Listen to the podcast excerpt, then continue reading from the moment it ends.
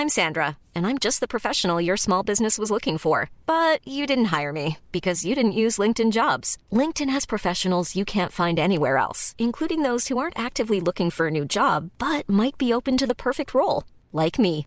In a given month, over 70% of LinkedIn users don't visit other leading job sites. So if you're not looking on LinkedIn, you'll miss out on great candidates like Sandra. Start hiring professionals like a professional. Post your free job on linkedin.com/people today. Many of us have those stubborn pounds that seem impossible to lose, no matter how good we eat or how hard we work out. My solution is PlushCare.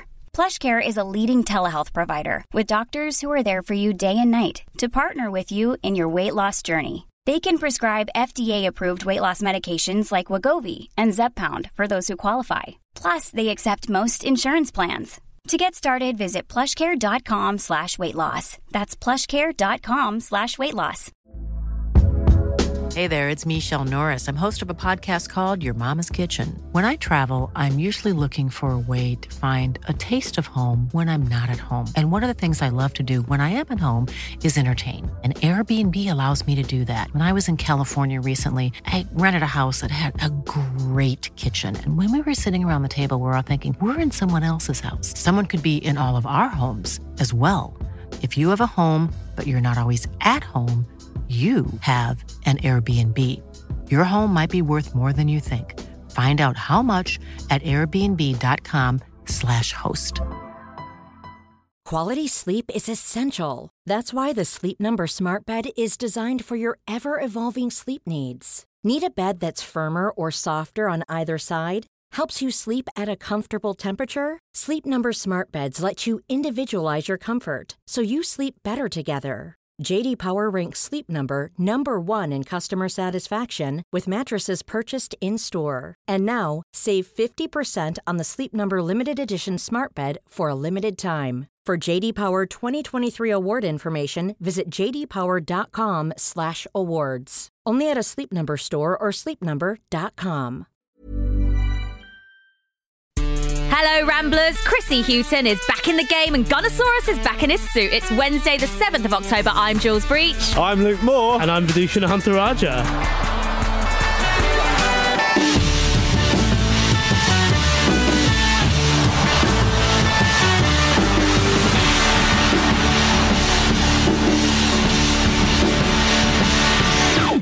It's the middle of the week. Us three back together. It's been a while, boys. How are you both? Very well, thank you. Pretty yeah. good. Yeah. I'm good. I'm good. I um, thought it was important to come back on the show as quickly as possible after the slander against my name on Monday. What happened? Just Kate Mason said that I'm ducking her. Oh, yeah. The weekend's result. Yeah, I think you were. I think I think um, when you when you when you witness a result like that at the weekend, and then one side of the fence steps up and the other one doesn't, questions are going to be asked. I genuinely had uh, friends of mine um, message me yesterday morning saying, "Vish, is everything all right? I heard you weren't on the ramble," as if I'd pulled out last You, minute. well, you did leave the WhatsApp group well, I mean, temporarily.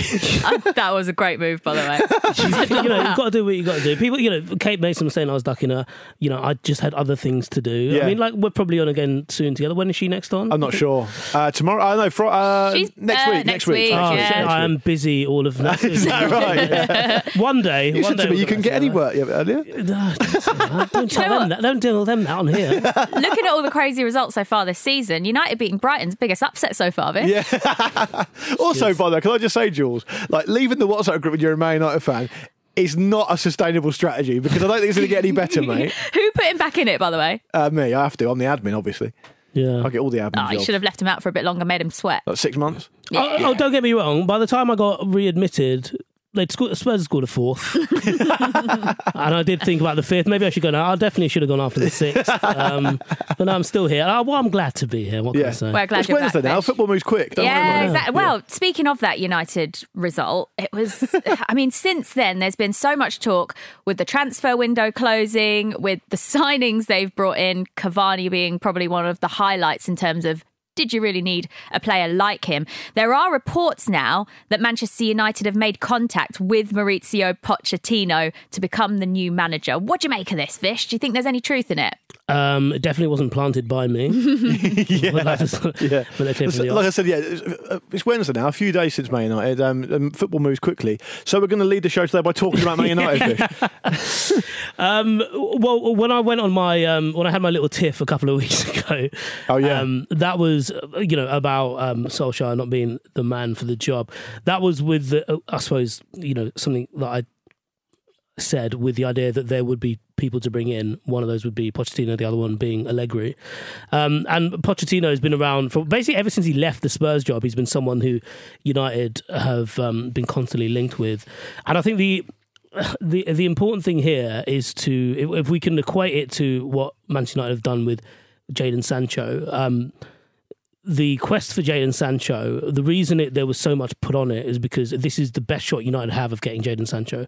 Because when it comes to the next time around, and you know the end of next, the end of this season, more teams are going to be in for him. But this was United's chance to really go at him. and his um, price will only go up. yeah, exactly. And that was kind of the same thing with Pochettino because a lot of other clubs were pretty settled in a way, especially when Chelsea nailed their colours to the mast with Lampard. And there is a, a bit of a fear now, I, I'm, I'm gauging, that, you know, when enough of the season goes through and enough teams start looking at their own house, suddenly there might be some other vacancies that Pochettino might want to take. yeah, and and.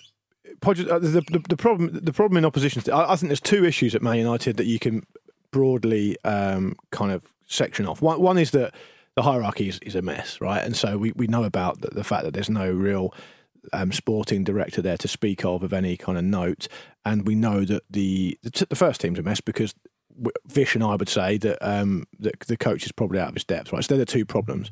And when you talk about Solskjaer not being good enough, or the players not being coached properly, or the performance they put in against Spurs, it is legitimate to say that the coach isn't good enough. It's not an excuse to, for the coach to then say, well, the hierarchy is not good enough either. So for Man United fans, some of whom have got the word Solskjaer in their, in their Twitter usernames, um, literally, will say, well, it's not Solskjaer's fault.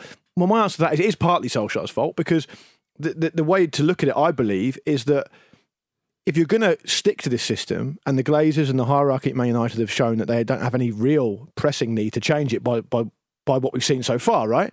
Um, then you might as well just go and get the best coach you can. Go and get the best coach you can because if you can persuade a, a top coach like Pochettino to, to to work under those circumstances, then you should actually absolutely do that because that's a massive upgrade on Solskjaer. But the problem is, we I think Pochettino will have been out of work a year next month. Yeah, So- November he was yeah, sacked. right, yeah. So he's clearly not gonna. Um, he's not. He's not someone who's jumping into jobs. He, he clearly wants to curate his own career properly. And I think he probably should do that because managers in, in, in the modern game um, find it pretty easy to, to fall off the perch and, and never really rated the same way again. Um, and so maybe um, he's not going to be persuaded to work at Man United under that current environment, which I, I kind of do, I kind of respect to be honest. Yeah, I mean that is absolutely spot on there because it's not just the case that if if there is a vacancy, you offer to Pochettino, he's going to say yes. Um, bear in mind that one of the one of the main issues he had at Spurs, and certainly something that drove him to the end of his tether, was the inability to refresh their squad and do it effectively. He would have a list of players that he wanted to get, and Daniel Levy wouldn't play ball. Um, conversely, at Manchester United, they identify someone in Sancho. They spend two months, you know, briefing everyone about how they're going to get him, and then it's on the last day of the transfer window, it all comes crashing down. Or rather, they have to kind of admit that they're not getting anywhere and they miss that opportunity. So in that regard, you know, is Pochettino going to look at that and think, well, I mean, their house is a complete mess above, you know, the manager station. Well, the Would only I want to be involved in that? Well, the only thing going for Man United is that they're Man United, right? So, so you, you talk about players like, I mean, even Edinson Cavani said it yesterday, didn't he? I mean, you know, the story of his career and the fact that Man United is a massive thing. If you could, you know, in 15 years' time, and you look back on your career, if you can say that you played up front for Manchester United, that is still a thing. If you can say that you managed Man United, that is also still a thing. But to me, at the moment, when taking it in the round, other teams in the Premier League, other teams in Europe who are doing well and who are in better uh, positions than Man United, um, other than that, there's not really much going for them. You know, so so uh, it's kind of interesting that you would argue that Mauricio Pochettino should go to Man United because it's a great opportunity for him to to win trophies, something that's crit- he's been criticised for in the past. But actually, when you dig down a little bit deeper, is that actually the case? I, don't- I don't know if it is. I, I don't think I, I know exactly what you mean about Manchester United still being Manchester United because I remember back in you know the uh, 2010s when uh, you know, Manchester United was still that Manchester United.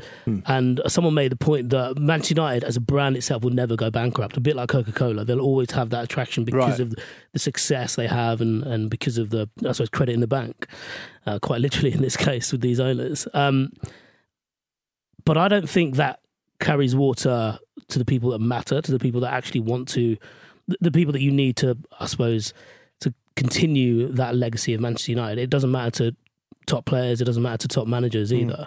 And it doesn't actually matter to top administrators when you think that one of United's main issues is that they probably need a director of football, certainly under someone like, over someone like Solskjaer. But they're not in line to get any of the, you know, decent. Rangnick's probably the only person who could come in and do a decent job, but he's not going to want to take that I think gig. I think the interesting thing with this is that what this transfer window for Manchester United has probably shown is that in terms of the signings that Manchester United have made, there seems to be a bit of a lack of direction because if you're going to be bringing in players like Cavani, it's a short term solution, isn't it, Vish? This isn't a player who they maybe necessarily should have prioritised. Of course, he's quality, and you look at his CV and you know that he's going to do a job, and of course, he'll get goals. And he is that out and out number nine that maybe Manchester United haven't had since Lukaku left. That all makes sense. But in terms of priorities, perhaps it shouldn't have been top of Manchester United's list. And this all kind of feeds into what direction are Manchester United going in after the this summer window you can't really see it still. And I think that that seems to be the issue. And where Pochettino then comes into this is I think that what it would do for Manchester United fans, and you could probably tell me better, Vish, but I think that if Pochettino was the manager at Manchester United, perhaps fans would maybe start to believe that there was a certain direction that the team were going in, and maybe that would be the start of it. I know he spoke to Melissa Reddy recently on Between the Lines, and he spoke very openly about where he wanted that next challenge to be. And for him, he said he felt that he wanted to work somewhere where he felt personally invested in the club and its people. And I think that that almost sounds to me like he wants a project in a way, similarly to what he had with Spurs, where he took them from a certain level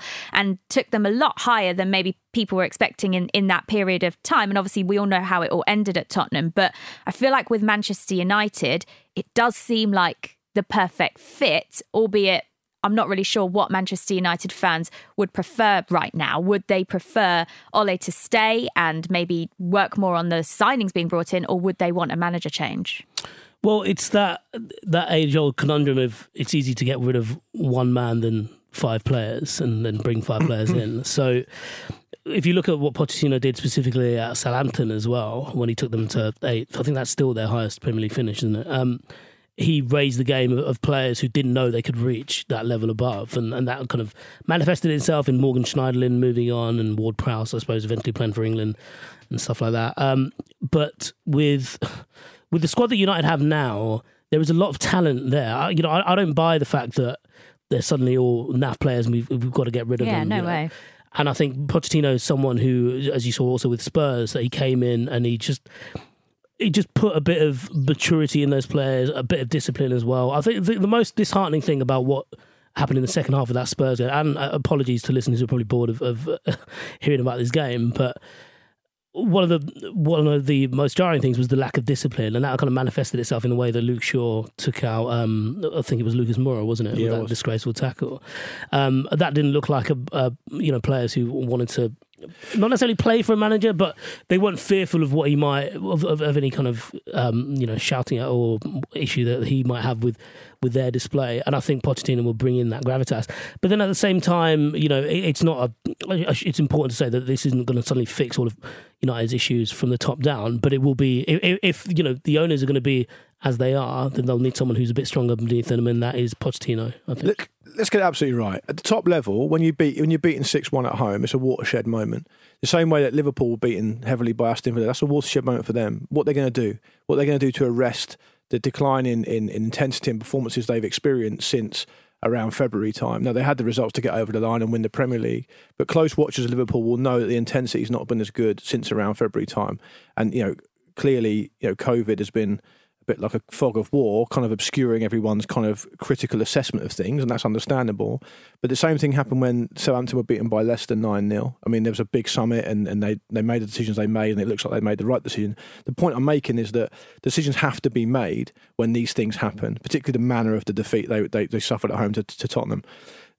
I feel like this Pochettino news it's just part of the dance around the club because they're in a massive moment. And the reason in a massive yeah. moment is because they've lost um, heavily. They've not performed well since the start of this season, and they're about to embark upon a very tough period of fixtures where they're not going to really come up for breath until they play West Brom at home towards the end of November. The next six weeks, seven weeks or so, Looks they've really got rough, some astonishingly it? tough games. Mm. We're going to learn a lot about them in a couple of weeks when they go to Newcastle because that could go either way.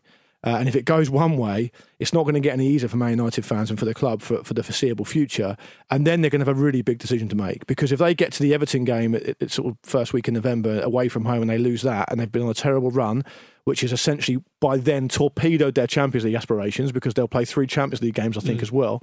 Um, they're going to be a big in big big trouble. So they've got to pick their way through this this this period really really carefully. Mm. And I wonder if the Pochettino link is kind of just part of that. Maybe it's leaked out, it's got out that they've made some kind of tentative approach because they're assessing their options. We don't know, but I think it's all part of the dance. I do find it all fascinating though, Vish, because the end of last season, they were the best team in the Premier League, you'd say. They had the best run of form, unbeaten post lockdown till the end of the season. So how much can really change between the end of the Premier League season, them getting to the Europa League semi finals, crashing out in that game, and then coming back? Like, I don't understand how so much can change in that space of time because this is the same group of players, bar a couple of additions coming. I just don't, I don't get how so well, much. It's volatile, but it's volatile because Solskjaer's not got a handle on it. I mean, Vish, I don't want to put words in your mouth, Vish, but a while ago you were saying Man United and Man United, they're going to beat average teams a lot because they've got a lot of good players and that's going to be enough for them, right? Yeah. It's yeah. when they come under the pressure and, and the way they reacted, particularly in the second half against Spurs, as you've already said, it's, it's very, very indicative of the fact that he's not got a handle on it. You know, people always people say you know a blind squirrel will occasionally find a nut right? Solskjaer will find a lot of nuts because he's got a lot of great squirrels helping him find them. But is we will, we will we will pay good money for that squirrel. This, yeah. Give us two months. this metaphor's already broken down but I think you know what I'm trying to say. Yeah I, I think one of um, one of Solskjaer's um, main strengths is that he's a good motivator. He's very personable and I think that manifests itself in, in two different ways. You'll get players playing for you, but you'll also get players who think, right, we can probably just coast a bit under this. This guy's a nice guy. 100%. Um, and I think with. Uh, They've hired the, comment, the Clive Tyldesley commentary from the 99 Champions League final to manage Man United. Basically, yeah, yeah. Um, and now United don't always score.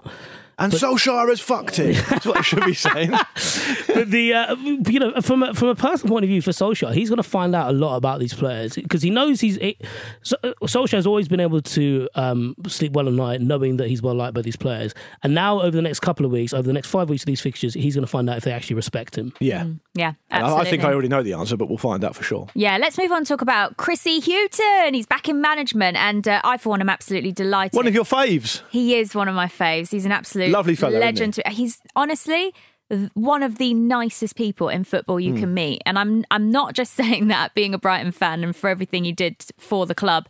He genuinely is one of the nicest people you can come across in football. Um, and he is now the new Nottingham Forest boss. And mm. you know what? I'm not surprised to see him in this role. He also similarly to what we were just saying about Pochettino, after he was sacked from Brighton, I, I spoke to him because we come across each other in the same workplace at the Premier League where he's come in to do some media work. And he said to me, you know, I'm I'm going to wait until there's a job that I really want to take. I'm not just going to jump in and take any job. And and he'd had offers at that stage when I spoke to him last year and had turned them down. So he's been waiting for the right job for him. And with Nottingham Forest, he obviously sees that there is there is certainly something that he can achieve with this group of players.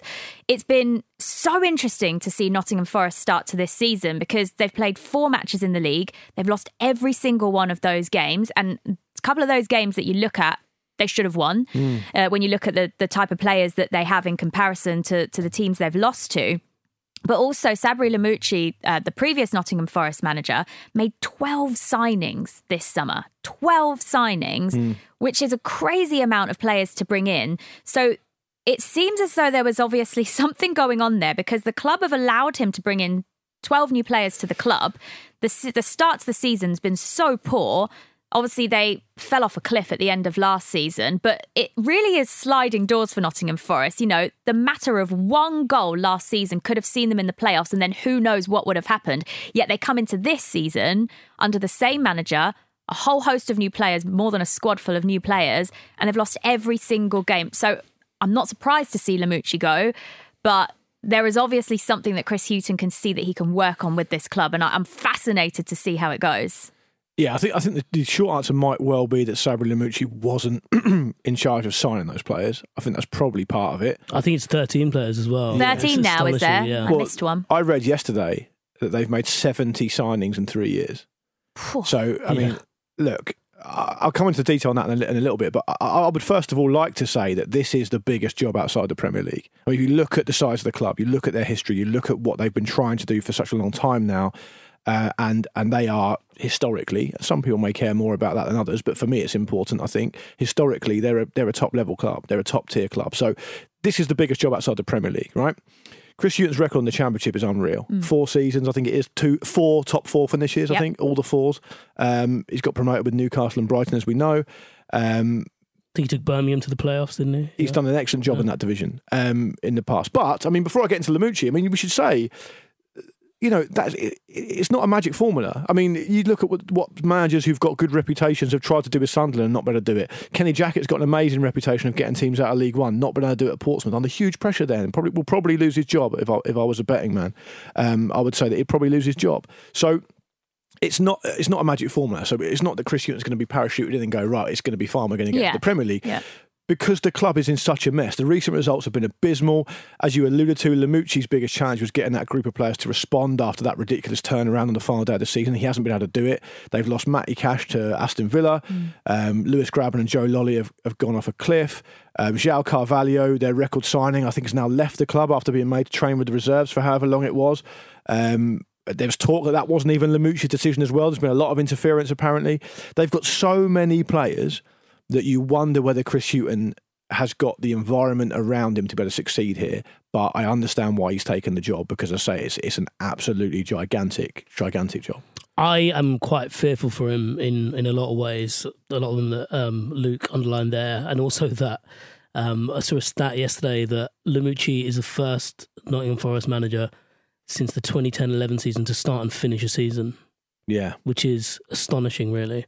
Um, And also, you know, off the back of what you were saying about him being a really nice guy, um, obviously that that's just his persona and- his professional um, persona will be a bit more Oh God, as a coach, no, yeah. absolutely. As a coach, he he gets a lot of respect from his players. But. I suppose that that's, I mean, that's not the issue at Forest, is it? It's um, Marinakis is, you know, there's a story of um, that pre-season Zoom meeting where he comes on and just lays into the players and lays into the team. while the manager's on the court. Yeah, Um, and I just think that kind of interference isn't good. And bear in mind, like if we look back to, you know, nine months ago, Forest fans were like, right, this is it. This is we're we're finally getting our time here. They were in the playoff spots from from Christmas, I think, right the way to that last Yeah. day of the season.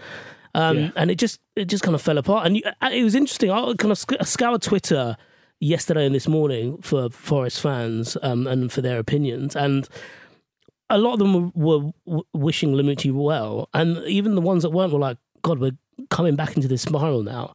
And that's that's you know no disrespect on Hughton's name, but I think there's an element of God, here we go again. Um, and I think if Hou- if um, Chris Hughton does see out the season, I think he should probably consider that a success beyond whatever he's able to do with the side. Well, I think I think from Chris Hughton's point of view, and George, you know him better than I do. I've met him a few times. Lovely fella. Um, clearly a, a good coach at that level, obviously. But his first job is going to be working through all those players and finding a team. And and, and, and also the problem is, you know, you know, with with what's happening with the football league generally, it's very hard to move those players on. You know, I mean, mm. who's going to buy them? You know, it's not easy just to sell them like it perhaps would be a year or so ago.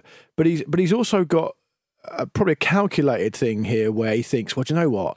Forest have tried to do this for years and they've never been able to do it. And as Vish has already said, it's a shit show there. So am I really going to be blamed if in six months I get fired? Probably won't hurt his reputation. But on the upside, if he can pull it off, he's a legend. And and Nottingham is an incredible place.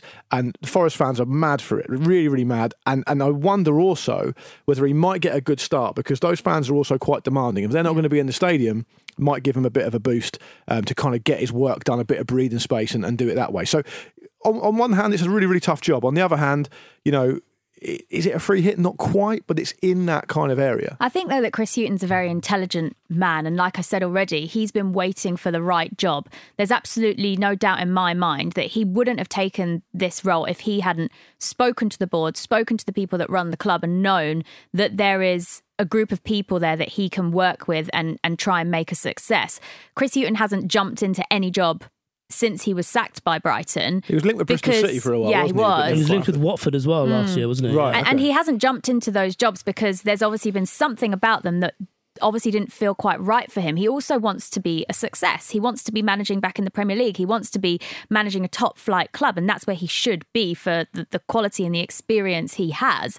So I have no doubt in my mind that he's taken this job because he knows that this is a club that he thinks he can make a success of. What I think is a really positive thing, and you touched on it then, Luke, is that Nottingham Forest have acted pretty quickly on this in terms of the start of the season. I never like to see managers, you know, lose their jobs early into a season. But the one positive thing in, in terms of Chris Hughton rather than the Lamouchi side of things is that Forest have acted quickly. Chris Hughton now comes in pretty much from the start of the season. He comes in when the, the domestic transfer window is still open. So you talk about that movement of players, Luke. Hmm. There is going to be possibility that perhaps some players could Who's buy him, though? Yeah, I know that is the issue. Hmm. But at least he still has this two weeks where there's an international break now. The transfer window is still open. There will be some movement, I imagine, within this squad in some way, whether it's ins or outs. And then it's almost like a fresh start when we come back after the international break for Chris Hughton in this Forest side, I think. Yeah. The other thing I didn't mention, which is probably relevant, is that they looked a bit one dimensional to me as well under Lamouchi. They kind of played in this certain way. They weren't really capable of doing much else. And I wonder whether they just got worked out a bit at the start of this season. And Hughton is quite one dimensional hmm. in terms of how he likes to play. Yeah. You know, he's not known as a really flexible kind of coach. I wouldn't have said. Maybe that's a bit unfair on him, but I think that's accurate. I think that's so- fairly. That's I think that's accurate. You know, that's that's Yeah. pretty much So why won't- he eventually went as the Brighton manager because Yeah. I think they they got a bit fed up of It's a different challenge in the Premier League when you're in that position, though, isn't Yeah, it? So completely. it- it's an exciting appointment for Forest. I think they should be excited to to to have a manager of his pedigree who, at that level, yeah, he doesn't don't need to take our word for it. I mean, he's he's done the business. He's shown that he can do it. So uh, whether he's got the environment to succeed is another story, but we'll find out. I just don't want to see a sad Chris Hughton. I No, know same. me either. Honestly, Same. Fish, He's me got too. the worst. He's got the worst sad face. You yeah, know- like Terry Connor. Yeah, I know what you mean. Yeah, Terry Connolly looked ha- looked haunted after a while. Yeah. You know, when he was linked with the Watford job, I had that fear then because I thought, oh God, if he takes this Watford job, Yeah. this could end badly just because we know what him. happens to Watford managers. And like you, I don't want to see a. a He wants to be Chrissy imagined, though, Jules. You can't. A caged bird doesn't sing as sweetly. No, of course. he wants to be doing what he wants no, to be I'm doing. glad he's I bet taking Chris this Hughton's got a great voice. I I, bet bet he he's got a has. great Yeah. singing voice as well. You Yeah. reckon? Well, but Yeah. Pete Donaldson was once so excited about Newca- about Chris Hughton at Newcastle, which of course he, as a club he got promoted, as I mentioned, that he uh, claimed that even Chris Hughton's hair was going black and white in tribute, to his dad. and that's how much he cared about the club. So he's loved wherever he goes. He is. And you know what? Last time Forest hired a previous Brighton manager, Brian Clough. Oh, there we go. Ah. Yeah. There so no go. no pressure on him No whatsoever. pressure Lovely whatsoever. Chrissy Hughton. Yeah. But I am so pleased to see There'll him be a back in statue there. There'll be a statue there. Can we put on record though, if Nottingham Forest hurt one hair on that man's head, We'll- we'll- they'll be held to yeah. Black or white hair. Yeah. Yeah. Great. He's, got, We'll he's, chase he's him more. down. He's more greying now. Remember that Newcastle. He had. Don't like- have a dig. He's just got a new All right, job. sorry. He All looks right. lovely. He looks fine. He looks great. Looks very distinguished. And he's always wearing a suit on the sidelines, isn't he? Chrissy H. Top man. Love it. All right, let's take a break. After this, we'll read your emails and talk Gunnersaurus back in a job.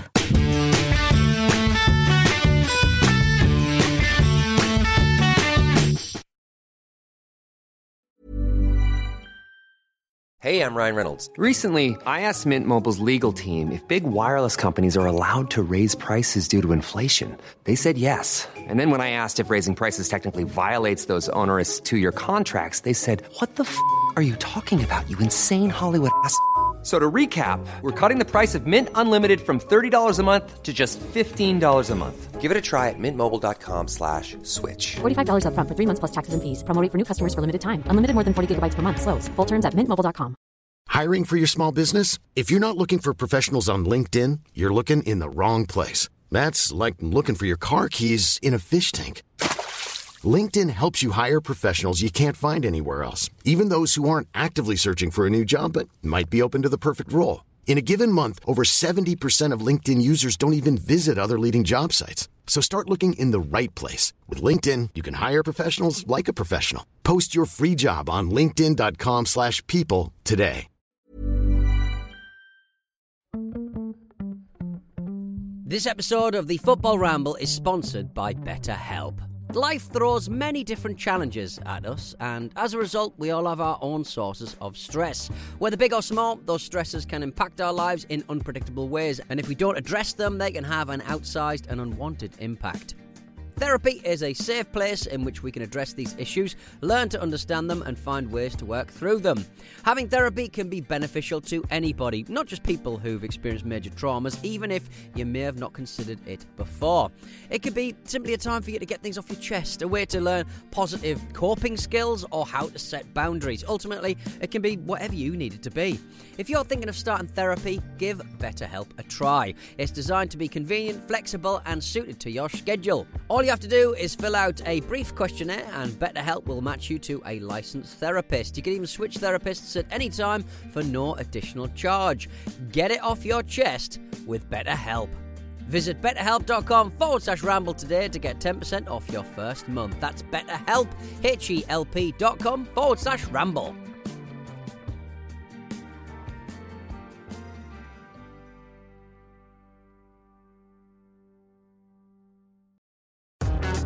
Join me, Melissa Reddy, and listen to my brand new podcast, Between the Lines. I'll be speaking to the biggest names in football about the captivating, behind the scenes stories fans want to hear. From major talking points to untold anecdotes, you'll hear from some of football's leading stars as well as those working in the shadows. In our first episode, I spoke to former Spurs manager Mauricio Pochettino about that Amazon documentary. We feel responsible because it was uh, very difficult to say yes, to open the door to Amazon. Only we watched with Jesus the 25 minute first because was until we uh, left the club. And on our latest episode, I investigate how prevalent and damaging social media abuse is in football. And I was like taking all this negativity onto myself. And I did. I kind of lost myself and my personality because I knew everything that was going on around it. And it's not until I actually got to a stage where I thought, I can't take this anymore. It, it is becoming too much for me that I spoke out about it. Craving football insight? Well, look no further. Listen to Between the Lines with me, Melissa Reddy, via Spotify, Apple Podcasts, or wherever else you get your podcasts. This was a Stakhanov production. Hi, I'm Jermaine Defoe, and this is the Football Ramble. Oi, oi! Get Jermaine's, uh, JD. JD. Is he moving the transfer window? No. Is he still at Rangers? No. I'll have to check. no, I'm not sure. Vish, never ask questions like that on the show that you don't know the answer to. Hey, you knew Jermaine Defoe was coming up there, Luke. I Did you- didn't. do you make those? I didn't know that. No. Did you not? It's Who always a makes surprise them? to me as well. Jermaine Defoe still is at Rangers apparently, um, but I think Pete makes them. Oh, okay. He's, he's doing it as a deflection tactic because he hasn't done his email jingle yet. keeps keeps promising, making promises he can't keep on the email front. Speaking of emails, show at footballramble.com. We love hearing from you guys. Robert Peacock has emailed in, Luke, on the subject of things shouted at football matches. Oh yeah, he says, "Hi, I'm a semi-pro referee in Scotland." Is that a thing? is that a thing? I don't know. It's a must job. be. If every there was a job you wouldn't want to do, surely it's, surely it's that. So I guess he means he gets paid. I mean, because uh, I mean, I'm not being out of order to Robert, and I will get to the, the meat of his email in a minute. But if you play Sunday League and you get a referee, I mean, they get paid. Does Yeah. that make them semi-pro referees? Yeah, I'd say so. Okay, I'd, fine. I'd call myself a semi-pro footballer if I played at that level. I'd call you. I'd call you a semi-pro broadcaster, Jules. Oh, deep. He is dug deep there, Vish. Go on, read the email. Let's see if you fuck this up. I'm gonna, I'm gonna regret that, aren't I? At some point, I'm going to regret that. Um, Maybe just enunciate a bit more. Look up when you speak. Sorry, yeah, I will. Yeah, So I've, I've not been doing this very long. Um, Robert says the best thing I've had shouted at me during a game happened I after really I hope you mess this up. happened after I arrived back from holiday in Spain. After a lovely week in the sun, I had developed a good tan, which clearly looked out of place in the grey Scottish winter. During the game, I awarded a throw in to a team around the halfway line. No big deal, you think, but someone from the crowd, in the finest Glaswegian accent, shouted, Oh, fuck off, you sunbed twat. Hilarious and personally tailored of an insult. Of course, I didn't feel it was the right time or place to correct him on the authenticity of my tan. All the best, Robert. Now that is a shame because he's gone and got that. Um, he's gone and got that tan on holiday. Now, as as someone else once said, you know, I can't take credit for this tan. The sun did most of the work, but he has got an authentic one there, and it's not a sunbed one. And so I feel a little bit sorry for Robert. I'm situation. jealous. I want someone to shout that at me because it means I'd be really brown. I've I've not got a holiday tan this year, Vish. I'm gutted. Yeah, I mean, she's the real victim of this. Pandemic. Yeah, I know. Yeah, I yeah. realise. I really am. I need a top up as well. No actually. I holiday for me. yeah, you can't really, you can't really argue your case, can you? It's like, no, no, no. This is this is a genuine tan. Pull out, pull out your boarding pass. Yeah. Oh, have a look at that, mate. What does that sound it? Eh? Booking with one hand and boarding pass in the other. yeah. Spain, Malaga. Yeah, Malaga. Oh, they scored. Concentrate on the game, Robert. For goodness' sake. Um, the, the um, I think the, the guys will probably cover this in detail tomorrow. But I think the, the leader of the Scottish Conservatives is running the line Oh, I heard in that. the England v Wales Yeah, game. what's that all night. about? Yeah, I don't know. You'll find out tomorrow. Tune in tomorrow. The, the team, the team will tell you all about it. I'm sure. Yeah. Uh, Richard Thomas has also emailed in saying, Hello all, Everton versus Coventry, 97 98. Fan shouted to Gordon Strachan, who jumped off his bench to question a tackle, Sit down, Strachan, you Bay City roller. It's one for the teenagers. That's even too old for me to remember. I had to Google Bay City Rollers. Um, What did you find? Seventies kind of boy, like a boy Yeah. band type thing. Yeah, yeah. Interesting that stuff about them uh, being the biggest group since the Beatles, according to many. Born 18, 20. Yeah. Um, Gordon Strachan around that time, From Edinburgh as well. Sorry, I didn't know that. And you're one of Edinburgh's finest alumni. Yeah, yeah. Um, and Gordon Strachan around that time, so that's the that's the year after he retired and became was he player manager or just manager of Coventry? But he had an amazing playing career, Gordon Strachan, and then obviously went on and, and became a promising manager for a while. Never really kind of did an awful lot. I don't think he I don't think he, he won an awful lot as a manager um, outside of outside of Celtic, but. Um, the one thing that we've always forgotten about Strachan is that he is absolutely eviscerated over and over again in, in Alex Ferguson's first autobiography, where he says, "I wouldn't trust him as far as I can throw him," and he just goes, he just absolutely goes to town on the poor little fella, and I, I feel quite sorry for him because back in the day, if you remember, he used to do quite good post-match interviews, quite Yeah, he did, witty, yeah. and can have a quick word with you, Gordon. Velocity. It's a great, it's a great comeback. Maybe maybe Ferguson meant that as a compliment because Strachan is so small, you could throw him quite far. And maybe he did trust him a lot, but he knew he could throw him further. I don't think he did trust him, and I think he also would have liked to have thrown him. basically, Don't get many Gordons nowadays, do you? no. Would you? I mean, It's would a you? name that's You can't name a baby extinct. Gordon. No. can Why you? not? How would you react if you, you went to visit your friend's baby for the first time and they said his name was Gordon? Do you know what? This happened quite recently. Um, one of my mates had a baby and texted the WhatsApp group saying, everyone, like, baby girl's arrived, and, and wrote the name. And the name was Oral, O R A L.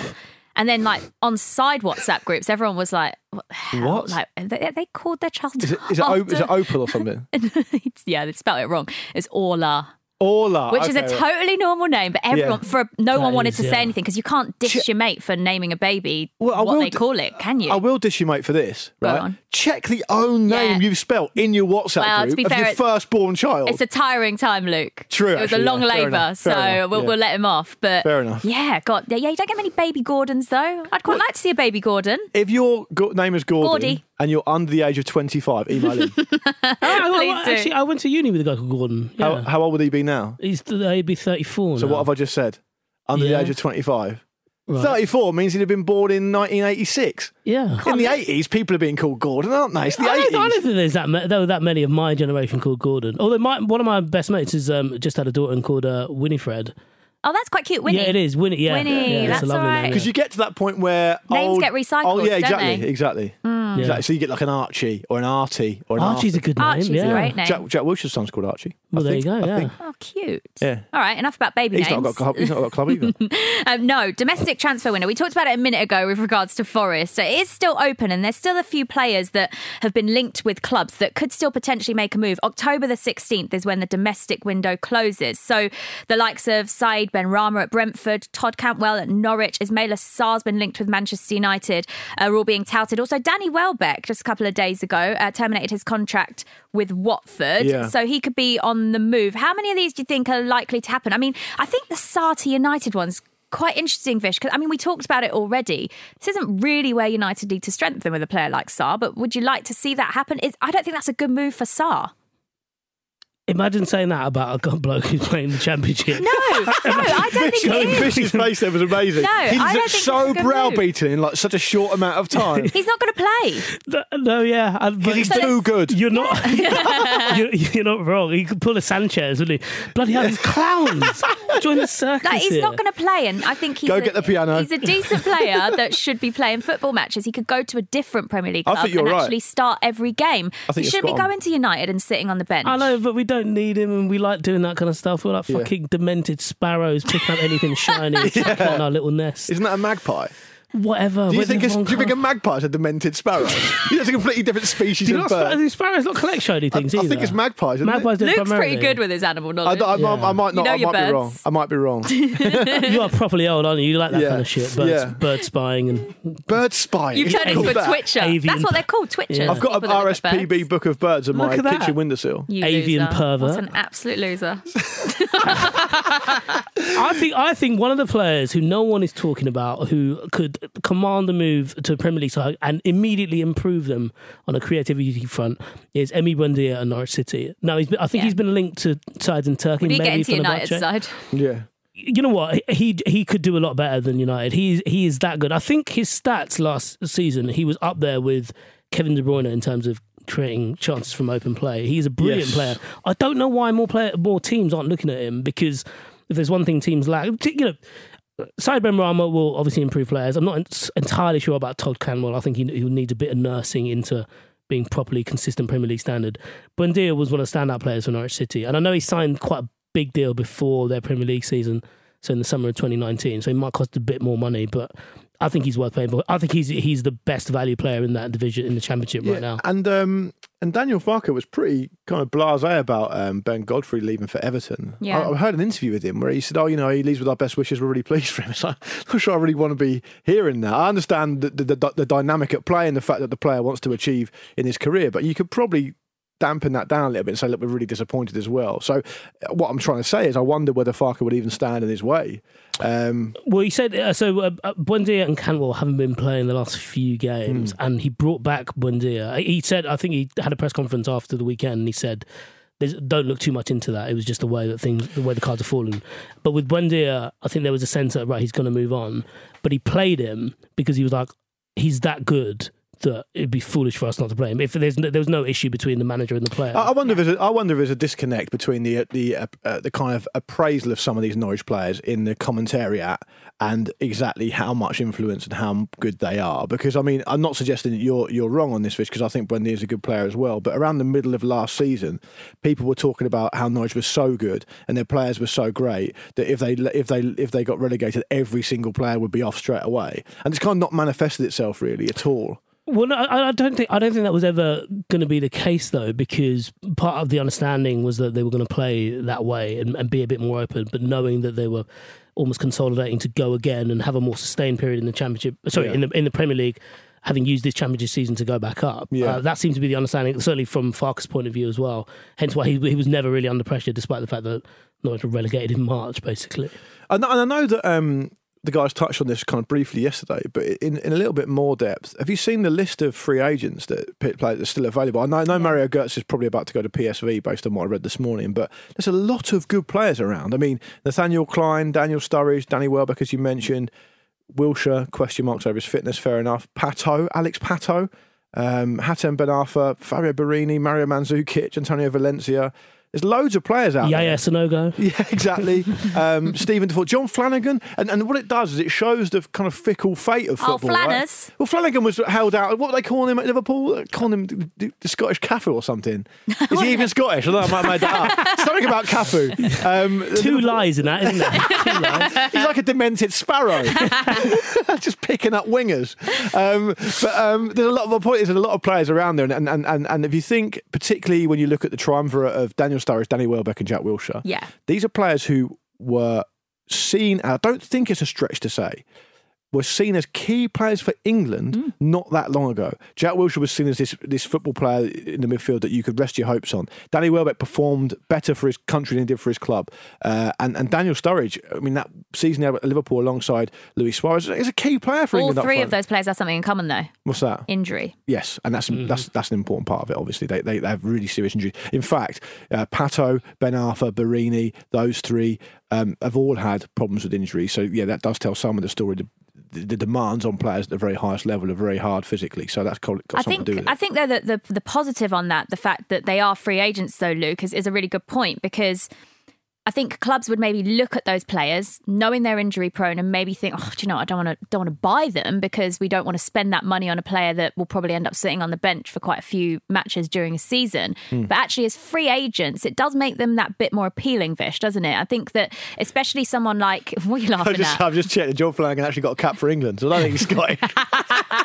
Sorry, carry on. um, yeah, no, I think that especially with strikers, every single club can always do with another striker. You look at United buying Cavani, you know, it, it- it's That's definitely a, it's definitely a modus operandi that, that Man United subscribe to for sure. I, I think you're getting um, John Flanagan confused because his nickname, I think, at Liverpool was Flanny Alves. Oh, that's what it is. Yeah, that's what it is. What And- and- Alves? And, and do you think that Flanny? Flanny Alves. Do, do you think Edward would have, do you think Edward would have a conversation with the Glazers and talks about strikers and goes, "Well, you can never have too many, can you? You never have too many. Get, I love this. We need as many as possible." Toilet paper and strikers. remember? You can see though that uh, someone like Danny Welbeck probably will get a move in this window, being a free agent. Can't see him. Well, not- well not- look, it depends on his wage demands. Depends on the on the on the situation around yeah around finances. But if if a team who is otherwise struggling feels like they could get fifteen appearances out of him and five goals, they'll if he's free, they're going to make that they're going to have to take that gamble, right? I think Danny Welbeck should go to the MLS. I think Danny Welbeck's time in England, certainly the time he wants as a striker, as a main striker, as, as a focal point of the team going forward, I think that time has passed. shipping him off to America. Yeah, because I think he'll enjoy it there. I think he will be treated as he deserves to be treated. Well, how's as, that? As a jewel, as a crown. Yeah. Um, uh, a jewel in the crown, rather. Um, yeah. I, I think he one of the issues of um, that Danny Welbeck found at uh, Watford was that I don't think physically he was able to maintain a to command a, start, a starting place consistently because they had to work hard. I think Watford brought in with an idea that they were going to be an engaging attacking side as they threatened to be and really kind of come into their own as a top half side and that just didn't come to fruition and they were left with basically a mess on their hands where they had these creative players who they needed to turn into kind of workhorses and that just that's part of the reason that they are where they are now um Vish, can I just interject just to ask a quick question? Confirmation from both of you, one way or another. Is Welbs still that guy? That he's guy still Welbs, that, he, he is still that guy Okay, he's still okay. that, That guy, guy but he needs to be he needs to believe that he's that guy now Yeah. and I don't think he believes it Has he still got those hamstrings though? he has them hamstrings yeah, yeah. Luke, you're too old for this. Let's move I on. know. I'm too old for everything, Jules, but I'm still here. I'm still here. Um, Yeah. Someone who is no longer departing their club is Gunnersaurus, and I'm not the only one who was sad that Jerry Key, uh, the famous mascot at Arsenal, was uh, going to be losing his job. Mesut Ozil was obviously gutted by this, and he tweeted yesterday saying, "I was so sad that Jerry Key, I think is how you pronounce it, um, aka our famous and loyal mascot Gunnersaurus, and an integral part of our club, was being made redundant after 27 years. He was actually one of the what was it, 52 members of staff that was being made redundant. Yeah. Um, as such, I'm offering to reimburse Arsenal with the full salary of our big green guy, as long as I'll be an Arsenal player, so that Jerry can continue his job that he loves so much. Um, That's quite sweet. two isn't Arsenal it? two Arsenal mascots sticking together Stop it. I mean that's basically what Ozil is now isn't it I, I love Mesut Ozil but come on The quote, the quote also makes it sound like he believes that Gunnersaurus is like an organic living organism, like the big green guy. He doesn't understand it's a man in Oh, a suit. treat him like And- a human. And I've got a rather more cynical take on this, which I'll come to in a oh minute. But God, before Luke's I, obviously going to make it. but before I do, Go is, on. is Jerry Key? Is he Ray Parlour's father-in-law? I think he is someone mentioned that yesterday What? yeah I think. I think. I think he might be Really? Ray Parlour's father-in-law. Yeah, which is an amazing link. oh did he incredible. please tell me he gave away his daughter dressed as Gunnersaurus I, I actually, I actually know Ray, so I could That ask is him. amazing. I could ask Go Ray on, if you text want. him, get on the Yeah. blower. I, I won't text him now. He probably You don't won't. really know him, do he Won't, you? he won't reply. he won't he won't, won't he remember won't who be I up, am. he won't be up there. um, the, the, what I was going to say was you, you've you've you framed that Gunnersaurus story, Jules, very fairly there and very um, positively. I'm a nice person. I think what's probably happened is Mesut Ozil took a phone call from his retained PR company sometime yesterday and said, "What do you think of this idea?" And he said, "It sounds great. How much is it going to cost me?" Yeah, okay, I'll do it. 80 grand, apparently. Vish, what do you think? 80 grand a year. So Yeah. what, that's yeah. That's a lot of money to pay, pay a mascot. Yeah, it is. It is. It's not a lot of money for Mesut Ozil though. No. I think he would. He could drop that and you know move on pretty comfortably. Um, Am I being too cynical? No, I, I mean I just think it's. It, oh, I just think it's such bullshit. I, don't, I kind of don't really care about it. But I mean, Sorry for bringing it up. no, but Vish, you're a broadcaster. now. You have to pretend to care about stuff. That's how it works. but, but it was just the way that like Arsenal set, started doing semi-serious things. In like, you know, Thomas Partey, I like that.